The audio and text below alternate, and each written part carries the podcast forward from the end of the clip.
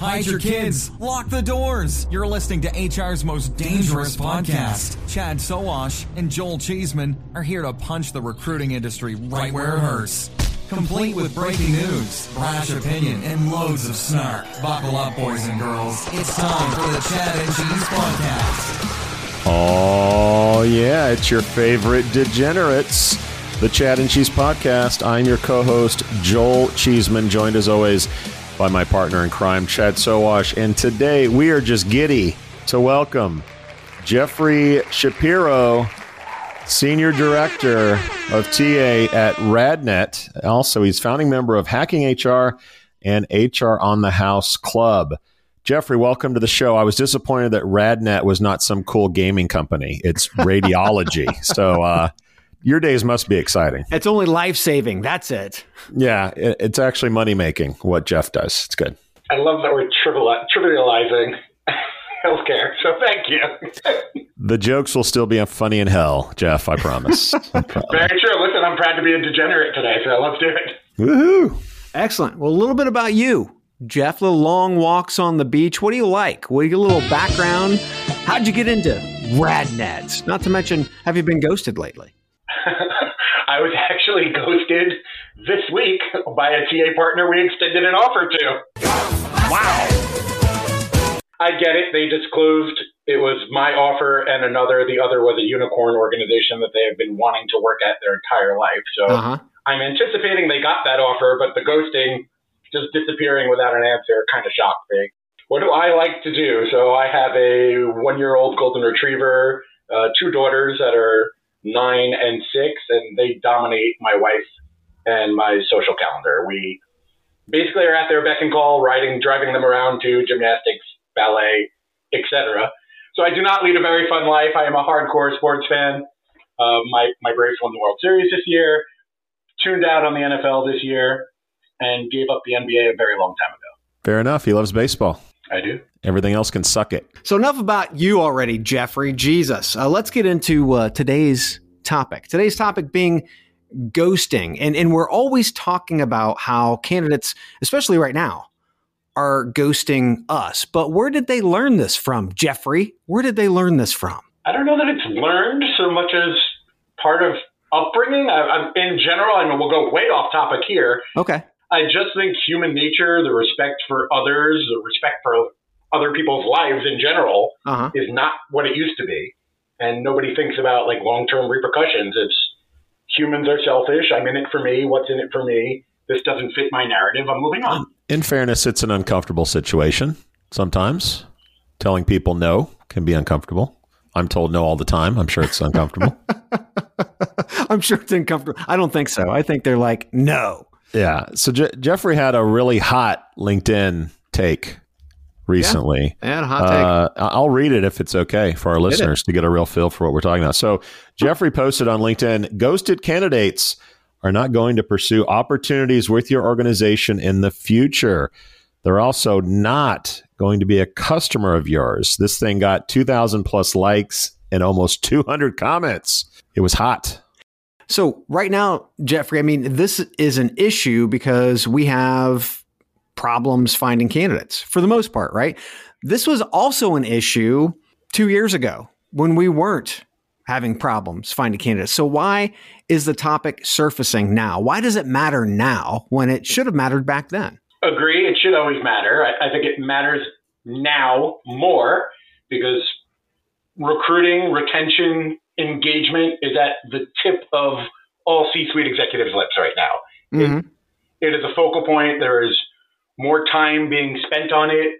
There are more dollars being put into it, and everybody's really just measuring anything and everything they can to just move that needle in any direction to become more competitive, to fill positions faster, to retain people longer, mm-hmm. to get more people to apply. Even on the corporate TA side, the focus is shifting from not looking at how many people apply, but outbound recruiting, getting your corporate TA recruiters more in the mindset of going out and pursuing people because nobody's applying anymore. Everybody's going to kind of go back to basics and really cold call, solicit, and actively source, screen, and recruit. Like mm-hmm. recruiters have to recruit now. Right. There's nowhere right. to hide. So the way that the way that I see it, and I, and I know it's not just one individual, but this is a leadership problem. Talent acquisition for years should have been able to fully understand the negative impact to the overall brand and business, meaning that, you know, just first and foremost, if you treat candidates like shit, and you ghost them or they go into a black hole, then more than likely they're not going to want to work to with your your organization or buy your stuff, right? And I think it's that's very it's a very compelling narrative and or discussion that you can have with your CRO, your CMO, your CEO to demonstrate just how important talent is. First and foremost, you can't make the product or provide the service without having talent in those seats. I mean, that's that's number one, and that's core to the to the business. But then also beyond that, if you start pissing millions of people off, they're not going to buy your product. So is this the time right now where TA starts to collect their backbone and they start going into the C suite and they start making their business case? I hope so.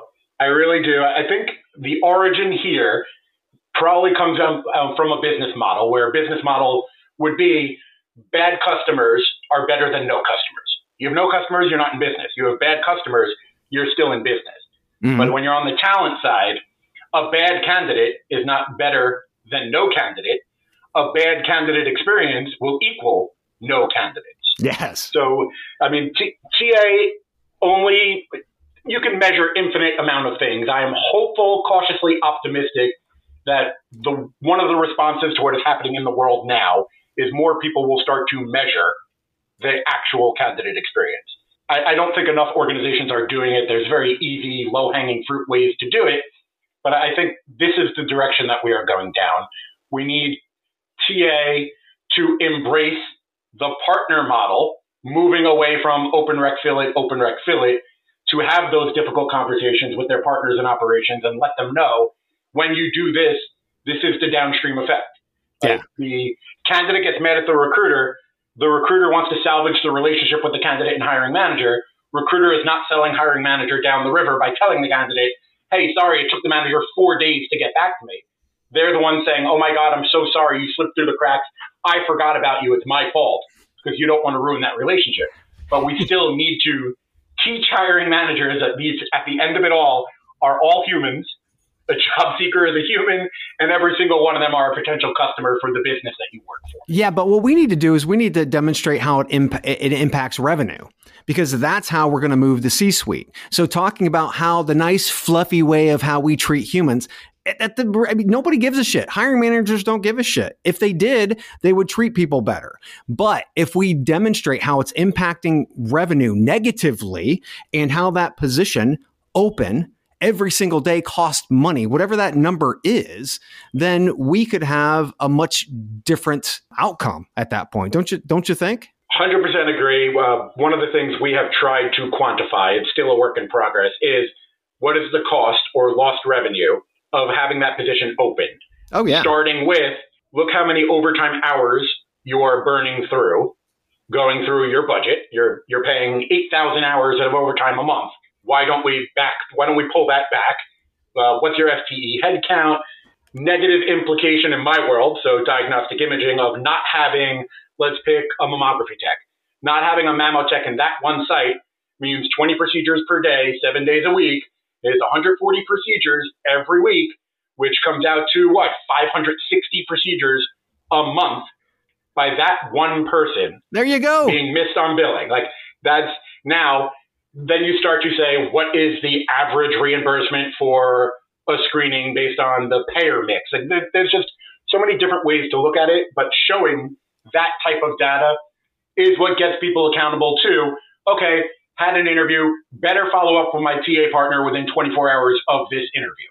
That way, they can get back to the candidate as quickly as possible. And now we're moving to the hiring velocity. Like, where are the pitfalls? Where are we slowing down?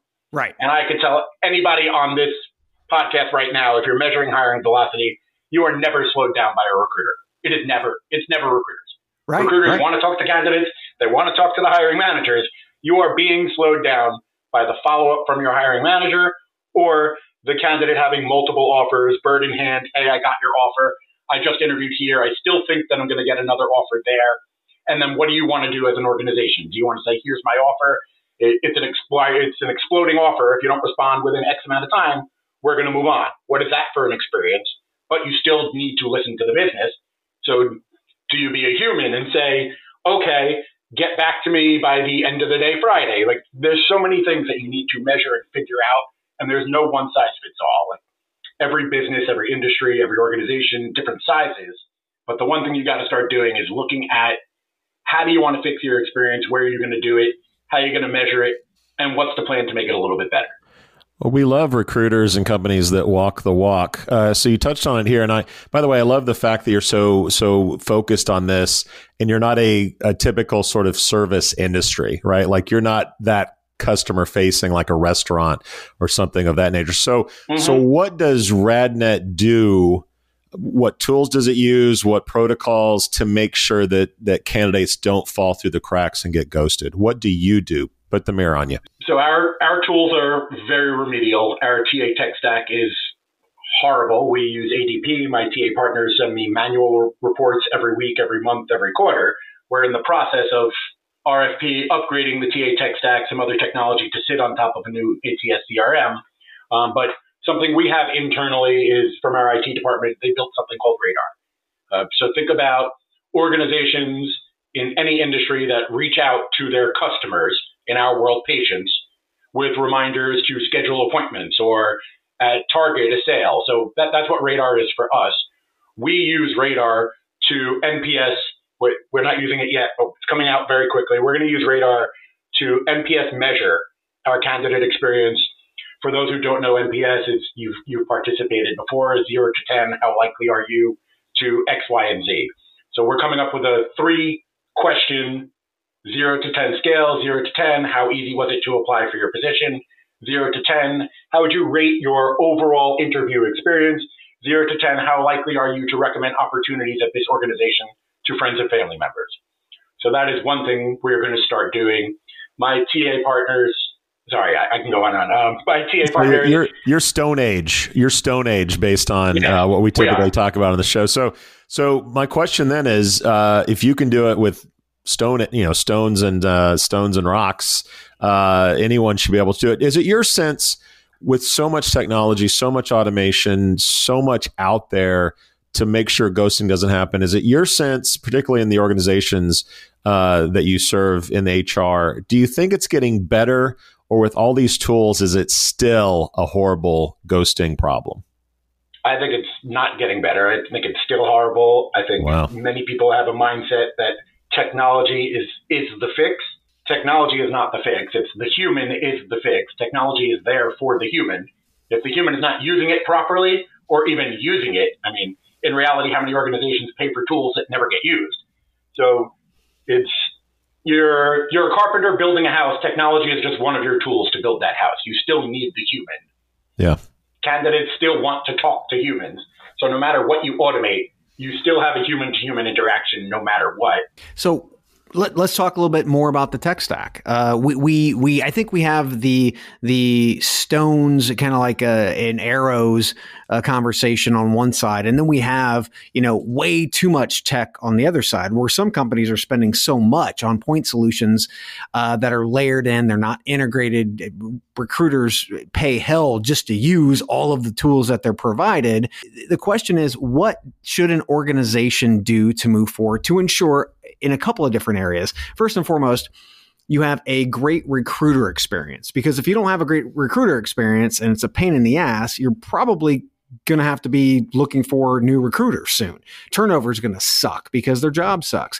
And then on the other side, the job seeker experience. Out of your whole stones and arrows kind of scenario right now, what would you do differently if you could? What's what's utopia look like? So uh, the buzz term out there is an effortless experience. Everybody's using it. I, I want to know that it is as easy as possible for anybody that is interested in my organization to let me know. I think about all the different technologies out there for job seekers where they have to register to then physically apply. Why? Like, why can't I just give you my LinkedIn profile? Why can't I just send my resume? Resume parsers are terrible. They never work. Make it as easy as possible. Talk to the person as quickly as possible. How great is it like everybody relies on automation. Automation's great. I, I acknowledge I've received your application. Great. I applied on the 14th and I got an email three minutes later. It's automated saying we got your application. Right. But then nobody physically picked up the phone and called me until the 20th. It's six days later. I'm not having a great experience. It didn't matter how easy it was for me to apply. Again, we need the human. We don't need the technology. Why didn't that person respond to me? So we got to start looking at, and it's really the recruiters. Is it time management? I think too many recruiters are thrown into the job without proper training.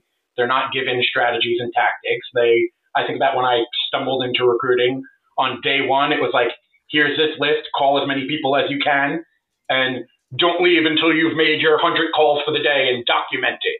Right. No one really sat down until I was much further in my career and I started admiring from afar others asking questions. So no one really gives recruiters training. Like there's no college degree to become a recruiter. There's no certification course. It's just trial by fire. Right. Someone gets thrown into it. Someone stumbles into it. No one really sets out saying, I want to be a recruiter. And then recruiters are put in positions that are performance based. We measure everything. I am obsessed with data. We measure everything that we get so focused on the data that we often leave out the narrative. I made my call. I'm not even listening to this person because right away, the first thing they said was not interested. I'm not even going to get to the sell of trying to talk them in my value proposition, give them my elevator pitch because I need to make my 50 calls for the day. Right. Like, everybody just needs to slow down and remember that every person we're interacting with is a human being, and then every single one of them is potentially a customer. If I have a bad candidate experience somewhere, how likely am I to then want to support that organization as a customer? Right. So I, we all have unicorn organizations, and I have a unicorn organization that I had a horrible experience with that they're no longer a unicorn of mine. Like forever, I've had a dream of working at organization X. And based on one interaction I've had at organization X, I'm just done with them. They're no longer my unicorn. So how do we how do we change this narrative and discussion? How do we take all of these data points? Because again, as everybody looks at all the rest of the organization and they feel like HR and TA is the redheaded stepchild. Well, that there's a reason behind that. It's because you haven't been able to make a case.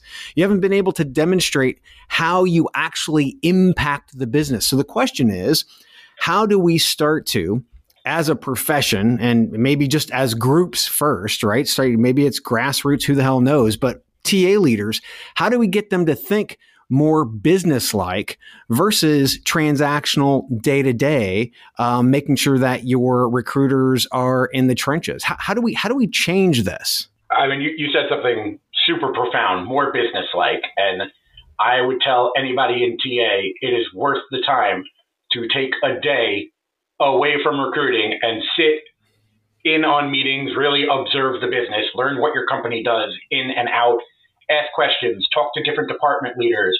Like I think mentorship is phenomenal. I, I tell everybody that I've ever come into contact with, mentorship is amazing. The best thing you can do is find a mentor that has nothing to do with your job. Oh yeah. Greetings from Evergreen Podcasts. We're rolling out a listener survey and we want to hear from you. The information in the survey will help us gather statistics and in turn make our shows more appealing to advertisers. I know most people don't like ads, but this is one of the only ways our shows make money and help keep their lights on. We promise it will only take a few minutes, but the impact on our podcasts will be tremendous. As a token of our appreciation, we'll randomly select one lucky participant each month to win an exclusive merchandise package from Evergreen Podcasts. Head to evergreenpodcast.com slash listener survey to help a show and possibly get some free stuff for doing so. We can't thank you enough for the support. Now back to the show. A mentor that works for your company in a leadership role that is not part of your department will have tremendous value on you. Well, and I think I think you have to do this real quick though. You have to whenever you're sitting with those those individuals, you have to understand how you are impacting whether it's marketing, whether it's sales, whether it's product, whether it's developers, right? How are you directly impacting those departments? And if you don't get great talent into those seats, how's that going to impact the bottom line in all those different areas, right? That's not something that we think about. We look at numbers, we look at seats to fill, but we don't go past that into the actual business impact. Yeah, this is turning behaviors into actions. Like you got to be selfish. You you have to be consumed with your world, but then Yeah. with a lot of integrity and accountability, you need to speak up, raise that flag, and talk against the bad behavior. And that's hard. It's really hard to be the voice of opposition in a room. But if you've built your brand, as in who you are, your behaviors dictate your personality. When you are raising that flag and calling bullshit on something, Yes. the receiver should know that you are not attacking them so much as identifying a problem and trying to find a solution. I am not calling out manager Jane Smith for consistently not giving feedback. I am reminding Jane Smith, hey, here's why I need that feedback. And then we're going to kick into escalation. Like, if we're going to talk to Jane one on one, like, we are coming to you with our problem. If it remains an issue, I'm going to be going to your leader, hey, we've done X, Y, and Z. I need your help. I think you understand how important getting an uh, interview feedback and scorecard in a timely manner is, but Jane Smith consistently is not giving it to me. By the way, let's take a look at Jane Smith's hiring manager batting average, and she's losing more new hires than anybody else. Why aren't we more transparent though? The CEO should see all this to be able to demonstrate how all of this is actually creating a supply chain management fiasco. I think people are just scared. Get a backbone, man. Yeah, we started this by saying, like, somewhere along the line, we were talking about how saying no is difficult. Like, saying no to someone you don't know, a job seeker, is difficult. Imagine it being in a room and, like, having to say no to somebody face to face. It's so much easier over a phone, over a text, over an email. This is why it goes back to those behaviors. The integrity and accountability is huge. Like, we need to physically speak up and say, we can't keep doing this. Like, quote Einstein in that definition of insanity. Like, how do you expect it to get better if we're not willing to do anything different? Speaking of backbone, can we talk about my poll for a second? No. You mean the poll that you've been writing for, I don't know, the last couple of weeks? We, we have so many polls to talk about, but I'm going to talk about a specific poll of Okay. uh, a question I asked on on LinkedIn, which was what percentage of uh, employers deal with ghosting from candidates? Uh, 0 to 10, 40% of employers deal with ghosting. Uh, 10 to 25% of their candidates uh, ghosting them. That was 35% of employers. 25 to 50 was 17% of employers. And 50 plus getting ghosted uh, is 9% of employers. My question is, Jeff, with so much ghosting from candidates, and I know you're not a, a shrink, but is there something something psychological with employers that make them say, well, if candidates don't give a shit, why should we give a shit? And if so, how do they overcome that mentality? The mentality, uh, yes, I think you're right to answer your question. The mentality is candidates don't owe you anything. Like, who cares? If they ghost me, that's on them. Like, I might remember who they are. It might impact them long term. My bias will kick in. I, I will remember that you disappeared on me. Now I have my own bias. Does that really change if you could do this job or not? So candidates don't owe us anything. They could do what they want. The recruiter, the recruiter represents that organization.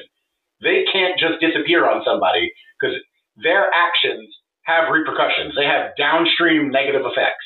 Like if that candidate wants to ghost my TA manager, fine. Like that candidate's still going to find a job somewhere else. Mm-hmm. But if my TA manager ghosts a candidate, that's a much bigger problem than someone applying to a job, going on an interview, and we can't get a hold of them to extend an offer. Right. That happens. You also have people who accept an offer and then disappear. I call this phantom attrition. Accepted offers never started. That happens now more than ever. Wow. Either either way, no matter what, I would say like to your poll, my answer would be who cares? Because a candidate doesn't owe me anything. Tons of people what- care about my polls, Jeffrey. Tons of people care. If I had to write in what percentage of candidates ghost you, don't care. Like Don't that, care. that's that's what it is. Yeah, yeah, yeah. And and you're saying pretty much what every female said in college. Oh, that's not cool. That's not cool. Uh, curious, curious on, on your on your uh, on your share that you did on LinkedIn. Somebody brought up the point of sharing, uh, and it strikes me as something relevant that if you ghost someone, they're going to tell friends, and that bad experience is going to be compounded. Uh, some studies say between seven and ten people that you tell. Is that your experience? And um, you know, what what words of caution would you say to someone that thinks, "Oh, it's just isolated to one person"? I think about like myself as a consumer, how forget myself, just think about Yelp and how the whole entire platform is given a voice to someone who doesn't want to have that awkward conversation in the restaurant. My hamburger was undercooked. I said nothing while I was there. But the second I got home, I went on Yelp and talked about how my hamburger was undercooked. I'm never going back there. And it's because it's just so much easier to hide behind that computer than have the difficult conversation. Sure. Right. So the whole th- the whole thing is set up for negative has a much larger voice than positive. So if you gave somebody a negative experience, you could almost guarantee they are shouting it at the mountaintops to anybody and everybody. This place made me go through four interviews and then they disappeared on me. I sent my application. The recruiter responded to me that they'd follow up with me by the end of the day. It's 10 days later. I haven't heard back. Like job seekers are now at mentioning like cancel cancel culture. Job seekers are at mentioning the recruiters on social and the organizations. Like there is a, a near and dear. I think everybody here knows Amy Miller. She was recently bashed and tagged by someone saying like, "Look at you spending all your company time at mentioning the company she worked for." arguing with me on LinkedIn. I don't think your CEO would like that. Everybody's Duncan. Everybody's yeah. dunking. Well, I mean, in some cases, you know, Amy probably didn't give a shit, to be quite frank. You know, eh, she, it's like her, she's not worried because she's doing her job and she's doing it well. Yep. Um, but yep. there there are consequences. So you can call it cancel culture or you can call it consequence culture.